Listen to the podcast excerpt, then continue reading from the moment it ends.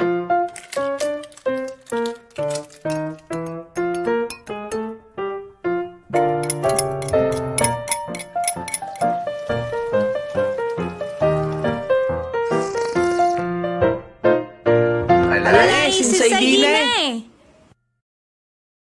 Hello mga kasinsay! It's been a while. Na-miss niyo ba kami? At dahil naniniwala ako sa kasabihang silence means yes, well, I'll take it as a yes. Gayunpaman, huwag kayong mag-alala at sagot na namin ang chika. Ito ang chika na tiyak kakaaliwan at kupupulutan ng aral. Ano pa gang iniintay? Ay siya, tayo nang magsimula. Ako nga muli ang inyong host, Marian Bandelaria, at kayo'y nakikinig sa UP Saladia, The Sinsay Dine Podcast. Noong nakaraang episode ay sinamahan tayo ng dalawa nating mga diamante and we talked about staying. Gaya din ang sabi ni Kuya Carl, when respect is no longer being served, leave. At ilang beses ding in-emphasize how important it is to be surrounded by good people. Kasi 'di ba, how good or bad our journey is, those people who come along with us are gifts. And Dinang Main also stated na what worked for them might not work for everyone. But one thing is for sure, we must let go of those things na nasa past na. Kasi embracing kung anong meron tayo ang mas mahalaga. We must live in the present. At kung na-miss niyo po ang episode na yon, visit our Spotify and YouTube channel at UP Saladia and our Facebook page, UP Samahan ng mga Lantay na Diamante. And listen to our previous episodes.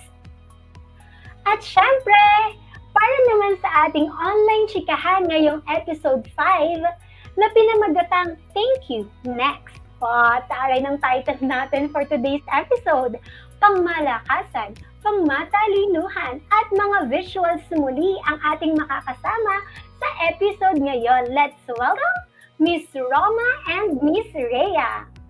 Hi! Kindly introduce yourselves sa ating mga listeners and viewers, Rhea. Hello guys! Bago ako magpakilala, Merry Christmas and Happy New Year! I'm Rhea Andrea Padilla, uh, batch 2020 sa UP and batch 12 sa FAS, uh, BS Mathematics student. Hi! A very, very new year sa ating lahat. Uh, my name is Romalyn Tordesilia, uh, batch 2018 sa UP and batch uh, 10 sa FAST. So, hello! Yan! Hello, Ate Roma and Rhea. Happy holidays sa inyo. Merry Christmas and Happy New Year. Kumusta naman kayo? Ikaw, Rhea, kumusta ka? Well, mabuti. At sana yung mga nakikinig at nanonood rin, sana mabuti kayo, nasa maayos kayong kalagayan. So, ayun. Kumusta naman ang Pasko mo? Ay, ma- masaya ang aming Pasko. Una, syempre, sumimba muna kami. Tapos, ah, nagkaroon kami ng sama-sama na kaming magpipinsan. At syempre, may simpleng kainan lamang. Wow, yeah, the usual but the memorable Christmas celebration. Ikaw naman, Ate Roma, kumusta ka at ang Pasko mo? So, currently, ayos naman din ako. So, sobrang thankful kasi may Christmas break.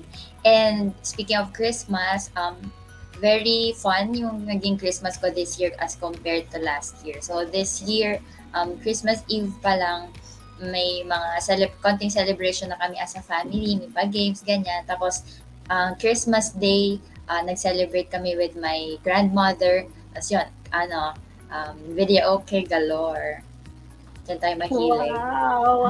Mukhang, ano bang mga ah, kantahan mo, Ate Roma, sa video ka? Siyempre, lilista mo muna lahat ng Taylor Swift songs. Agawan na lang kami sa mic. Available na ba ang 10-minute version? Naku, wala alam, pa. Naku, pang ano Sample yan? naman dyan. Yan, sample Ate Roma. Huwag na, baka hindi na hindi na makinig yung listeners natin. Ayan. Feeling ko yung 10-minute version ni Madang Taylor ay pangtapat kay Kitchenadal Medley. Yun yung naririnig ko. diba? Yan. At dahil nagkumustahan na tayo, oh, ako, ah, maayos na rin ako. maayos na rin. Akala mo naman sobrang devastated from the previous weeks. Pero, di ba, uh, knowing na natapos na yung semester natin, hopefully, kayo din and uh, uh, sa mga listeners and viewers natin, it's good to hear naman na lahat tayo ay nas, nasa mas maayos na na estado ng buhay sa panahon ngayon. Uh, para po sa kaalaman ng ating listeners, we change our topic for today from course and pack na yun yung unang na plano to thank you next. Siyempre magtataka ang listeners natin, bakit nga ba tayo nagpalit? Kasi po, sa totoo lang, gusto na po namin ibaon sa limot ang nakaraang semester. Char, syempre, kumutitap na, bumusilak pa ang mga bumbilya, malamig na rin ang simoy ng hangin at malamang ubus na ang puto bumbong at bibingka. Namanis na rin po ang spaghetti. Nakailang painit na. Tama po, nagpasko na at nagbagong taon na. What's the best way to start our 2022, di ba? No other than looking back. Hindi lang sa Spotify may wrap up. Dini rin sa Sinsay Dine Podcast. Halika, ating pong babalikan ang 2021 kasi for sure, gaya na, gaya na ating isa pang kumare, si Maring Ariana, 2021 taught us love, it taught us patience, and taught us pain, and those made us so amazing. Ate Roma, if you could describe your 2021 in one word, what would it be and why? So in one word, I would say na yung 2021 ko is very challenging. So challenging yung one word to describe it. Um, siguro, uh, January pa lang, so um, yung last semester nung sa first um, months ng year 2021, yun yung pinaka-hectic schedule for me kasi nandun yung thesis writing, lahat ng ACAD subject, tinatapos, ganyan, hanggang sa um, this uh, late na months na nagpa-practical. Challenging yung one word ni Ate Roma. Ikaw naman, Rhea. What is uh, one word na makaka-describe ng 2021 mo? Well, ang masasabi ko sa 2021 ko ay unstable. Parang internet connection lang namin. May ups and downs, may moments na feeling ko, ang okay-okay ko, ang saya-saya ko, tapos biglang, ayun, down na down. Pero kahit ganon, thankful pa rin kahit sa sobrang daming challenges. Pero healthy naman yung family ko. At syempre, masaya naming sinalubong ang 2022. Yan. It's okay not to be okay, Rhea, Ate Roma, and sa mga listeners natin, okay lang na maging unstable tayo for some time sa buhay natin, hindi ba? Rhea, on top of your mind, what is the most memorable experience mo ng 2021? Pwede mo mo i-share sa amin? Sige, sige. Merong nangyari sa simbahan, nahimatay ako sa simbahan. So, first time yon kaya talagang tandang-tanda ko. Tapos, ay, ang daming tao, nakakahiya. Tapos, eh, nakadress pa ako, di ba? Ang lala. Tapos, sana walang nakita or something. Tapos, ayun. Tapos, ay, ayun na, nasa unahan pa ako. Nandun kami nakaupo sa unahan. So, kitang-kita rin siya ng, kitang-kita ng pare. So, ayun, yung most memorable experience ko Tingin mo, ano yung nag-cause kung bakit nahimatay ka doon? Hindi ka ba nakapag-breakfast? Stress? What do you think? Walang hangin. As ah. in, dun sa tapat ko, walang hangin. Tapos, syempre, naka-mask pa. Tapos, naka-face shield mm-hmm. din noon. Tapos, ayun, walang electric fan sa tapat namin eh. Kaya nahirapan din akong huminga. Tapos, nakaluhod kasi ako noon. Eh di nakaluhod ako. Tapos, ang alam ko, nagpe-pray lang ako noon. Tapos, naalala ko na lang, ginigising na akong ganun. Tinatapik-tapik na ako. Kasi nga, ang alam ko lang, nahihilo na ako. Tapos, ganun pala yun, as in wala ka nang maalala. Oh. Hindi ko, never pa ako nahimatay, kaya hindi ko ma-imagine kung ano yung nangyari beforehand, tapos kung ano yun na lang yung maalala mo after, di ba? Pero Tama. sana okay na, okay ka na ngayon. Yes, yes. Ang health mo, okay ka naman na. Lagi na nga silang may dalang ano eh, ah, uh, pamaypay. Para, Buti hindi kasi lumpal. Or binuhusan Ay, ng tubig. Di ba ganun yung ginagawa no. sa usual na nahihimatay?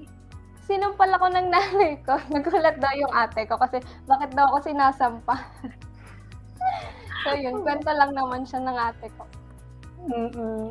Ikaw naman, Ate Roma, ano yung most memorable? Wait lang, grabe naman yung pagsampal sa'yo.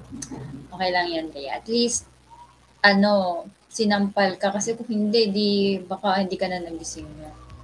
Ayan. For me naman, memorable, ah, hindi ko sure kung memorable, I mean, memorable naman siya. Pero kasi hindi naman kasi kami gala. So, wala akong memories outside uh, our home. So, ang siguro masasabi kong memorable for me this 2021 ay yung natapos ko yung thesis ko. At Yes. nakapag-defend ako. Yeah. Congrats, Ate Roma. Yeah. Thank Kamusta you. naman na experience na makatapos ng thesis? fulfilling na parang kahit um, ang dami mong pinagdaan ng revision, tsaka parang hindi, hindi ko alam kung tama ba yung mga pinaggagawa ko na parang before defense, hindi ko sure kung final na ba to, ito na ba yung present ko. Pero nakaraos ako and with the help of my advisors and co-advisors, ah, sobrang ah, natapos ko siya and ayan, nakapag-bound na rin kami ng thesis. Picture, pwede, ready na akong to picture with, ano, with Oble. Wow, congratulations, Ate Roma. Thank Di ba, you. sino bang makakapagpa-picture ka na kay Oble? Sana all. Pero joke. Ah, our time will come naman for that. Ako siguro ang most memorable ko na experience, yung ma-meet na yung mga, mga, nagkaroon kasi kami ng meet up ng orgmates ko. Unexpected siya. Hin- nakakatuwa lang na from virtual, na, na na-meet ko na sila. Pati kayo, di ba, nung nagkaroon tayo ng coffee something, nung sa SM, na-meet ko na, di ba, yung from uh, screen, nagkaroon ng personal interaction na ngayong 2021. And hopefully sa 2022, magka-meet na up na tayo lahat at makapag-enjoy na tayo. Pero hanggang ngayon, stay sa- safe pa rin sa ating lahat. Wear our mask pa rin. Dahil hindi pa rin tapos ang pandemic, di ba? Ate Roma, ano yung sa tingin mo yung nagbago in the past year sa sarili mo, sa paligid mo, or maybe sa lifestyle mo, and how did it affect you? Positively man or negatively? Ay, marami. Marami talaga. Um, siguro, isa doon yung I like cats na. Kasi doon sa mga ah, kilala talaga ako, kahit nung high school, ayaw ko talaga sa pusa. Kasi marami kaming pusa noon, mga apat. Tapos, ayaw ko talaga sa kanila.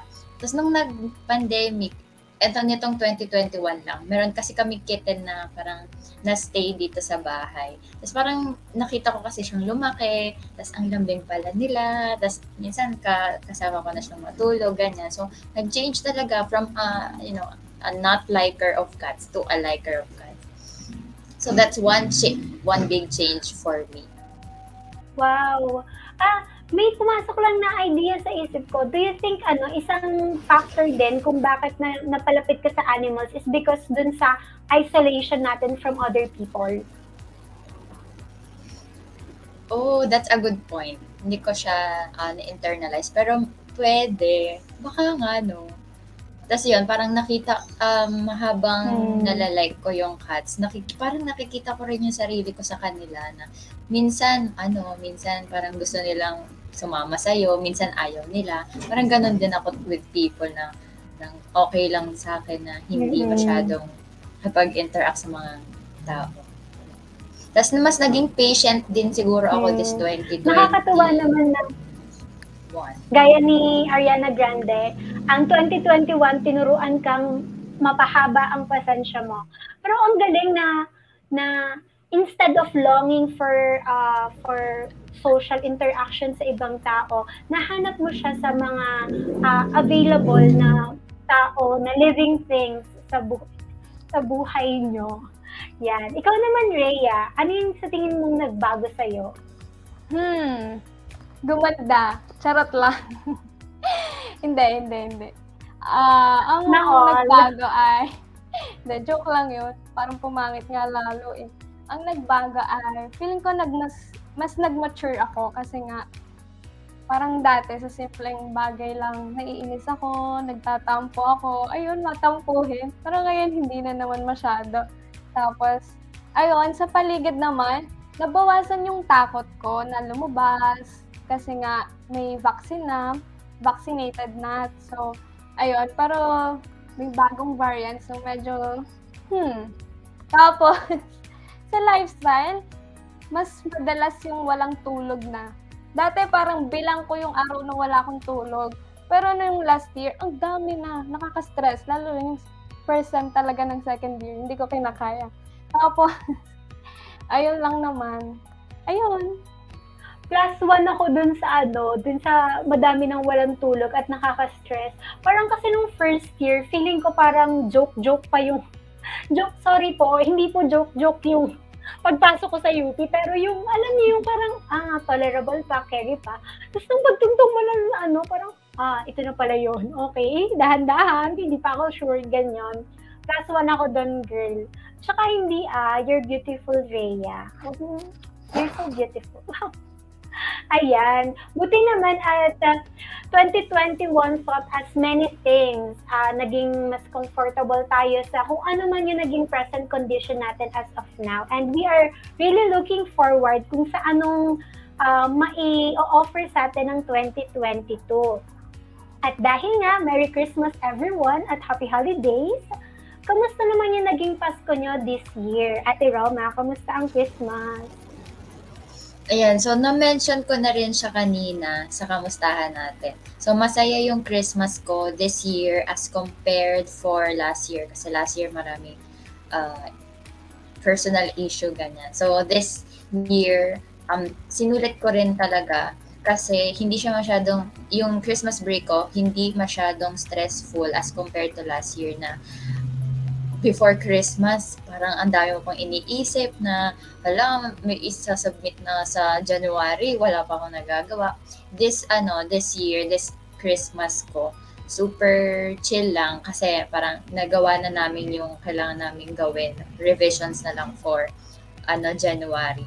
And, ayun, nakipag, uh, maraming mga naganapan sa life at saka marami na discover ngayong Christmas, lalo na sa mga um, cousins na super fun nila kasama lagi. Ayan, so it was, ayan, very fun talaga yung Christmas ko this year. Ano ba, uh, compare ba sa Christmas nung 2020, mas marami na ba yung taong involved sa Christmas mo this 2021, Ate Roma? You could say that. Although meron kasing iba, last year, this year. Siguro factor din nga yung wala ako masyadong iniisip na iba, kundi Christmas lang. Kaya masaya. I would like to follow up. Ano yung nilook forward mo? De, syempre, pag tungtong ng December, nandun na yung thought na, oh my God, Christmas na, December na, mag-New Year na. Ano yung nilook forward mo nung Christmas na, at saka, na ano mo ba siya, uh, natupad ba yung na, nilook forward mo? Nangyari ba siya? Oo, oh, meron. Uh, nag-look forward ako this year na makapagbigay ako ng gifts sa mga cousins ko. Kasi last year, wala tayong budget, ganyan. Kaya eh, this year, mer- meron akong natirang budget from part-time, ganyan. So, natupad yon nakapagbigay naman ako ng kahit small gifts and na-appreciate naman nila. So, natuwa ako. Yun. Wow! Galante pala si Nina Nang. May Gcash number po ako. Charot. For sure natuwa yung mga inaanak mo at mga pamangkin at yung mga yung mga nabigyan mo ng gifts. Ikaw naman, Rhea, kumusta ang Christmas mo? May nilook forward ka rin ba? And natupad ba yung mga nilook forward mo? Yes, meron. Uh, umuwi yung isa kong ate. So, kasi ano, nalulungkot ako kapag kakunti lang kami. So, masaya, 'di ba? Pag mas marami, mas happy. Kaya merry na merry ang Christmas ko. Tapos, um, ano pa ba? Uh, may Christmas party. Siyempre, yun yung nilalook forward ko, yung Christmas party namin. Magpipinsan, exchange gift, ganyan. Tapos, uh, nilook forward ko rin yung makapag-swimming kami, kahit ang lamig-lamig. Tapos, natupad naman siya. Oo, inulan pa nga eh. Tapos, ano pa ba? Well, siguro yung Paskong ibib ah, pamasko na ibibigay sa akin. Charot lang. Nilook forward ko rin yun. Joke lang, hindi naman. Yung makapagbigay palagi sa... Kasi yung mom ko, lagi siyang nagbibigay ng papasko sa mga... Yun, sa mga nandito sa kabarangay. Sa mga karab, kabarangay namin. Wow, share your blessings talaga ngayong Kapaskuhan. Di ba, ram, ako lang ba o ramdam nyo din na parang pagdating mo sa edad na ganito, ikaw na yung nagbibigay, parang wala nang ninang ata na nakaalala sa. Tama, tama. Di ba? Tayo na yung ah, expected na mamimigay. Ayan. Ano yung, syempre, iba yung Christmas season ngayon eh, kahit gano'n natin i-justify, kahit gano'n natin i-defend yung Christmas ngayon, kakaiba siya habang lumalaki tayo, nag-iiba, nagbabago. Ano yung mga nakagawian nyo tuwing Christmas season na hindi na nyo nagagawa sa ngayon, Rhea? Well, ano, ilang years na ang lumipas. Ah, wow. Before, nangangaraling kaming magpipinsan. Ayan. Kasi yun yung magiging fund namin para sa Christmas party. Tapos, ano, ilang years na rin na hindi namin siya ginagawa. Siguro dahil umunti na yung, umunti na kami dito ngayon. Tapos, syempre, mahirap namang mamasko ng kaunti lang. At saka parang lahat may work na. So, ayun, yung, yun yung hindi namin nagagawa. Pero yung iba, nagagawa na pa rin namin siya kasi we still try na magsama-sama. Ayun. Mm, grabe nga yung Christmas caroling, di ba? Parang dati, pagsapit pa lang ng December, ang dami nang nangangaroling, tapos nakakahiya na magtawad. Pero mas ngayon, parang nakakahiya tumawad, tapos parang pag binigyan mo, dati kasi, pag binigyan mo siya ng dos piso, parang okay na, satisfied na yung mga nangangaroling. Ngayon, pag namigay ka ng limang piso, parang, parang ganyan. Ewan ko kung sa amin lang. Ganon din ba sa inyo? Parang nakakahiya magbigay ng 5 pesos. Lalo na kung pangmalakasan yung mga kantaan nila. Ikaw naman, Ate Roma, ano yung ano, Christmas tradition ng family na hindi nyo na nagagawa or hindi nyo nagawa this year? Before ko sagutin yun, meron akong naalala. Kasi di ba may dog ka? May, ano, nananahol kasi siya ng tao na hindi niya kilala. So si mama, nilagay niya si, ang pangalan ng dog ko ay COVID. So nilagay niya si COVID dun sa may gate namin para walang namamas ko. Para, kasi tinatahulan nga niya, eh, malaki siya. So natatakot siguro yung mga tao. So trick yan oh, for next Christmas. Mag-alaga kayo ng malaking aso, lagay niyo sa gate. Ayun. So, doon naman sa tradition na siguro, um, siguro yung pagbababa, pagbabahay-bahay namin ng mga pinsan ko sa mga matatandang, yung sa mga matatandang bahay na may mga lola namin, mga pinsan na lola, para mag-bless. Kasi uh, siguro bata pa lang kami, ginagawa na namin yun. And syempre, di naman may iwasan na magbibili sila ng mga 5 pesos, ganyan, 10 pesos. Edi masaya naman pag ganon pero uh, lately, syempre tumatanda tayo, nakakahiya ng pumunta sa mga bahay-bahay ng mga lola para para kung para mamasko. Pero although hindi naman pamamasko yung sa kanila, kundi mag-bless and mag-greet, nakakahiya pa rin. So, hindi na namin siya ginagawa. So, pinupuntahan na lang namin ay yung main lola namin sa sides ng parents. Ayun, yun yung nawala. Siguro na-miss ng mga pinsan ko. Pero malalaki na kasi kami lahat. Mm-mm. Nakakamiss nga yun, lalo na pagka, yung unintentional naman, yung parang, ewan ko, pero siguro unconscious, ano na rin yan na, oh, kahit 20, bibigyan ako nito. Ganyan. pero ba Pero syempre, ano, siguro naging isang factor na din yun na kailangan din natin protektahan yung mga senior citizens natin, yung mga matatanda, di ba Dahil very vulnerable sila sa ganitong in the middle of pandemic nakakamiss na. Tapos, di ba, iba yung iba yung epekto ng makapal, makapal, ng malutong na 20 sa gusumot na na 20. Parang parehas naman sila ng value, pero parang iba yung dating ng makapal, ma, makapal, ng ma, malutong na 20 pag binigay sa iyo kaysa dun sa gusumot na. Wala lang, parehas naman sila ng value. Ayun. At dahil na pag-usapan na natin ng Kapaskuhan, after Pasko, anong susunod? Bagong taon, ayan. kamusta naman ang ating bagong taon? Naalala nyo ba yung New Year's resolution nyo na nung kapapasok pa lang ng 2021 or na, nakaugalian nyo ba na magkaroon ng New Year's resolution, Rhea? Well, hindi naman ako mahilig sa mga New Year's resolutions kasi hindi naman talaga siya natutupad. Pero may sinabi ako na, na matutulog na talaga ako ng maaga and nagkatotoo naman siya 4 a.m., 5 a.m. Ayan, ang aga nga. Literal na 8 maaga. a.m. Oo, hindi ko naman nakalain na ganun. So, ayun. Hindi talaga. Hindi kita. Hmm. Ikaw, Ate Roma.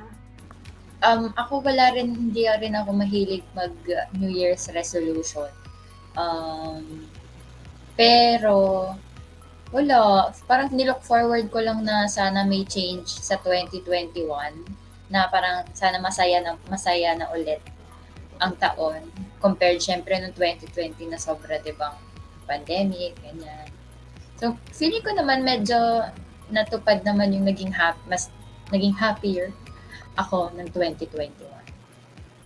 Hmm, ganun din ako. Hindi ako, hindi ko nakaugalian na magkaroon ng New Year's resolution. Kahit nasa school, di ba, parang pagbalik mo sa class, sa klase after Christmas break, after New Year, pagsusulatin ko what is your New, New Year's resolution, invento lang yung nilalagay ko doon. Pero yung totoo, wala naman talaga ako New Year's resolution, walang ganyan. Dahil feeling ko pagdating ng January 5, wala na siya at all. Kaya nung pinamis ko sa sarili ko, okay, i-jot down ko lahat nangyari sa akin sa 2021, sa journal, ganyan. Pagdating ng January 5, wala na, hindi na siya updated. Tapos kung kailan lang maisipan ulit, saka na lang ulit magsusulat. Speaking of ano, uh, idagdag ko lang na tanong, ako lang ba, yung pakiramdam ko, hindi ko ma-sort out yung memories ko from 2020 sa 2021? Parang hindi ko alam kung ano, kailan yung nangyari, kung 2021 ba siya, or 2020 nangyari, di ba? Maghanap na ako. Gulong-gulong. Parang one year lang yung pandemic. Tama, parang Parang wala siyang year mismo. Tama. Parang pandemic to, tapos uh, Oo. another Norm- tama, Oo. diba? Tama, ayun. Rhea, what, anong tinuro sa'yo o greatest lesson ng 2021? Well, ang dami kasing challenges. So, hmm, ah isa dun sa na greatest lesson ko ay don't waste my time on things that are not important. Kasi totoo yun talaga. Parang nung previous years, lagi akong nagpapaka-stress. Tapos, parang simpleng bagay na stress ako. Tapos, ayun, ginagawa ko siyang big deal na kailangan ganito, kailangan ganyan. So, ngayon, hindi na. Tapos, parang I choose my own battles, kumbaga. Then, ang isa pa ay yung maging healthy palagi. Sobrang hirap magkasakit. So, naranasan namin yan. Ang hirap-hirap pagsabayan yung may sakit ka, tapos nag-aaral ka pa. Sobrang hirap. So, ayun. Kailangan laging healthy. So, laging kumain sa tamang oras. At syempre, dapat healthy food ang kakainin. Yan. Tama, prioritize your health. Ang taray ng mga ano, ng mga lesson learned ni Rhea. Pang essay. Pag tinanong ng prof na mahabang masasabi ni Rhea. Sure, pero tama, tama yung sinabi ni Rhea na sometimes along the way, marirealize natin na we should prioritize ourselves, di ba? Ikaw, Ate Roma, ano yung naturo sa'yo ng 2021 na hindi naturo ng kahit anong taon sa'yo? ano, siguro yung um, hindi, hindi talaga siya naging turo pero sobrang na-remind lang ako ng grace siguro ni Lord. Kasi parang looking back from nga um, twe- uh, January pa lang na marami na nga challenges na challenging nga yung year ko. So, yung mo yung iniiyakan mo that time. Tapos pag natapos mo yun, parang wow, natapos ko siya. Not on my own, pero by the grace of God. Na sobrang nakakaiyak siya isipin din um, looking back na, na na-sustain ako throughout 2021. Um, and kasi kailangan din talaga natin yun na parang meron tayong kinakapitan kahit um, wala na tayong ibang makapitan. Ayun, um, the Lord reminded me na He is always there um, kahit ano pang problem na ma-encounter ko. And He is always there also for you sa ating listeners din. Uh, you just have to um, pray for those challenges na hindi uh, na feeling mo hindi mo kaya pero makakaya mo talaga siya. Oh, Ate Roma, amen. I totally agree sa sinabi mo. Parang in this world na isolated tayo, na uh, limited yung taong pwede nating i-reach out. Si God talaga nandyan siya every time, uh, anywhere. Uh, parang one, siya yung literal na one call away when we need something. Ah, that's ano naman. Nakaka, ang heartwarming nung uh, lesson learned mo for 2021.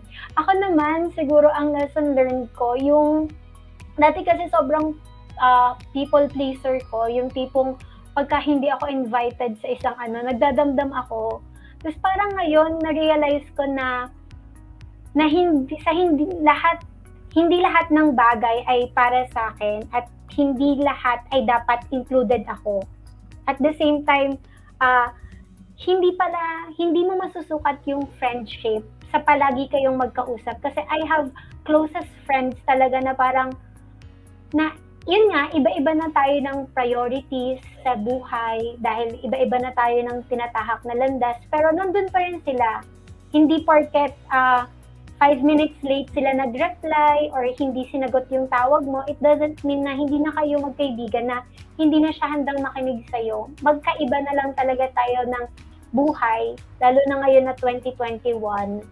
Diba? Parang uh, naging maliit na yung circle ko, pero it doesn't mean naman na na hindi nakasali sa buhay ko yung mga hindi na included dun sa circle. Kasi uh, kung sino man sila, nasa present, uh, nasa present pa rin man sila or nasa past na, uh, pag nakasalubong ko pa rin, friends pa rin tayo, nagkakataon lang talaga na hindi tayo nagkakausap masyado. Pero asahan mo na ngingitian kita kahit naka-face mask, taas na lang ng kilay. Ganyan na lang, di ba? Nakakatuwa naman na kahit pa paano, na-wrap up natin kung ano nangyari ngayong 2021 dahil sobrang laki ng 365 days. Tapos most naman nun ay parang usual and normal time. Pero still, we are given the chance na magkaroon ng natutunan at ma-enjoy ang 300, another 365 days ng buhay natin dito sa Earth. Wow! Ayon. Sa tingin nyo, ano yung naiwan mo this year, Ate Roma? Naiwan ko ang sama ng loob. Amen. Iniwan ko na rin talaga. Tayo ko nang balikan sa 2022. Ikaw, Rhea. Siguro yung ano, pagiging mainitin ng ulo. Well, nabawasan naman siya last year. Pero gusto ko pa talaga siyang alisin na.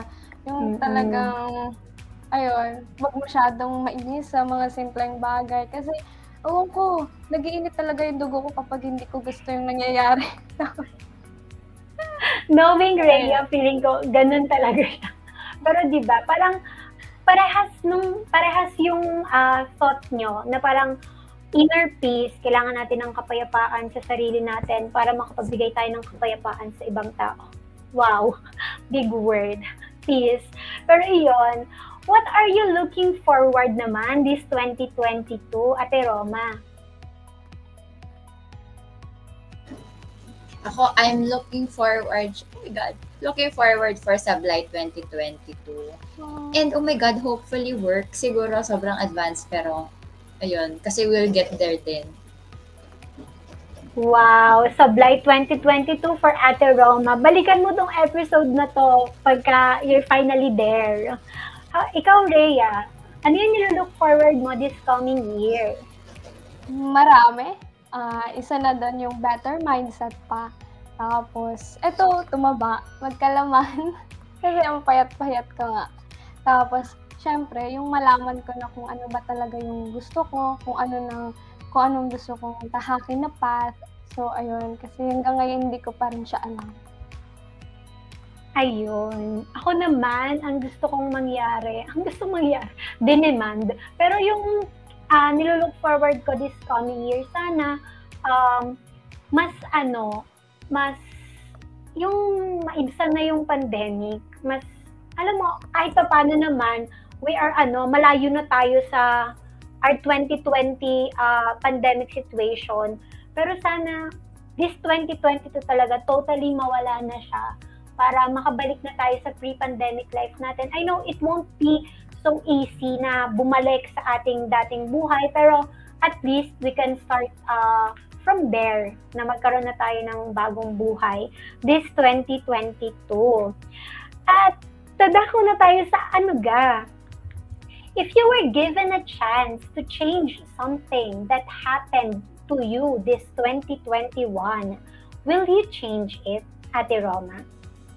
I would probably not change it. It's a cliche, ano, it's a cliche uh, answer. Pero that's just how it is kasi. Tsaka, um, parang mas maganda yung ina-embrace mo yung uh, mga challenges na yon na nakaharap mo nung past year. Kasi, di ba, it brought you lessons din naman. And it taught me to hold on to my faith more. So I would not change it siguro. You would not change it. Thank you, Ate Roma. Ikaw naman, Rhea. So, I would not totally change it, pero may part na babaguhin ako.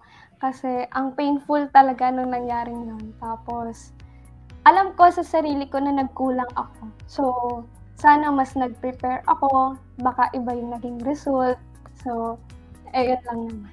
Pero dahil doon ha, naging stronger ako. Tapos, ayun, doon ko nakuha yung don't waste my time on things that are not important. Tapos, ayun, babaguhin ko yung part na yun. Feeling ko kasi, ano, ako talaga yung nagkamali. Aww. Hugs, Rhea. Thank you so much, Ate Roma and Rhea, for being so honest, answering our anuga question. Kasi I know, it's not, kahit sabihin natin cliche yung questions, along the way, mapapaisip ka rin kung babaguhin ba siya or hindi. Pero kung may gusto man tayong baguhin, um, maybe it's time to accept, gaya ng sabi ni Rhea, tanggapin na lang kung ano yung nangyari and um, naging, may lessons naman na naging handog yun sa atin. And if you're going to ask me if there is something na nangyari ngayong 2021 na gusto kong baguhin, honestly, wala kasi ako maalala sa nangyari sa 2021 ko. Sorry, pero wala talaga akong maalala. Wait, wala talaga. Inisip ko siya.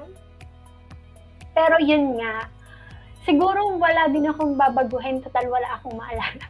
Charot lang, pero I know kung ano man nangyari ngayong 2021, uh, yun ay uh, may magandang dahilan, merong magandang mangyayari kung bakit nangyari siya. And na-encounter ko to sa isang interview and probably al- alam nyo na rin and for our listeners to know na kahit gano'n man kapait yung current situation natin, kung hindi man natin siya gusto, we should always remember na we are halfway sa pangarap natin.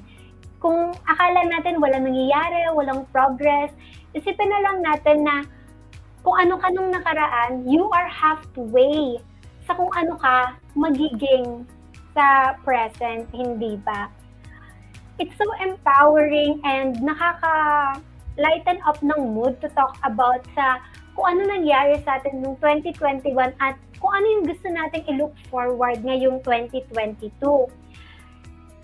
And to wrap up this, gusto ko lang sabihin na um, 2021 taught us uh, love, it taught us patience, at it taught us pain, pero it really is important to embrace kung ano yung present natin.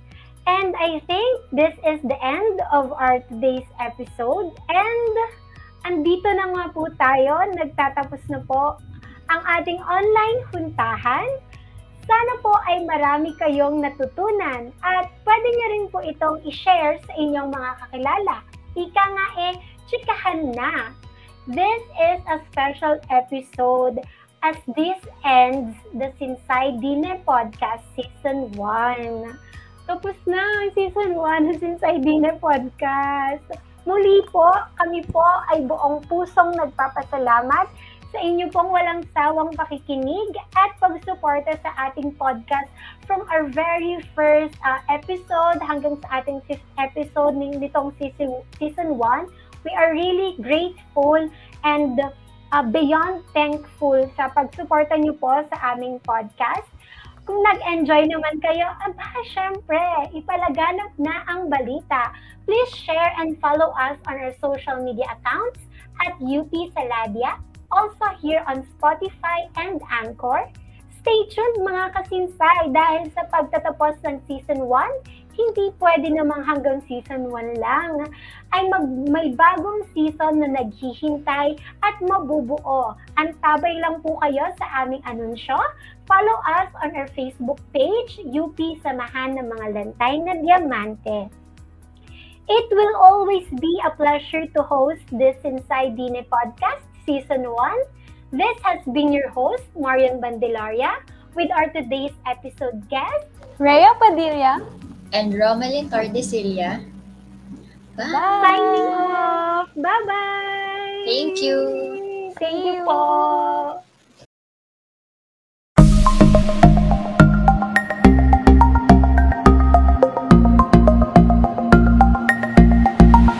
The Sinsay Dine Podcast is brought to you by the UP Samahan ng mga Lantay na Diamante, UP Saladia. In partnership with Fame Academy of Science and Technology Student Council, Rotary Club of Batangas Metro Pioneers, and Intera Club of Fast Batangas Midwest. in collaboration with Rotary Club of Batangas Midwest.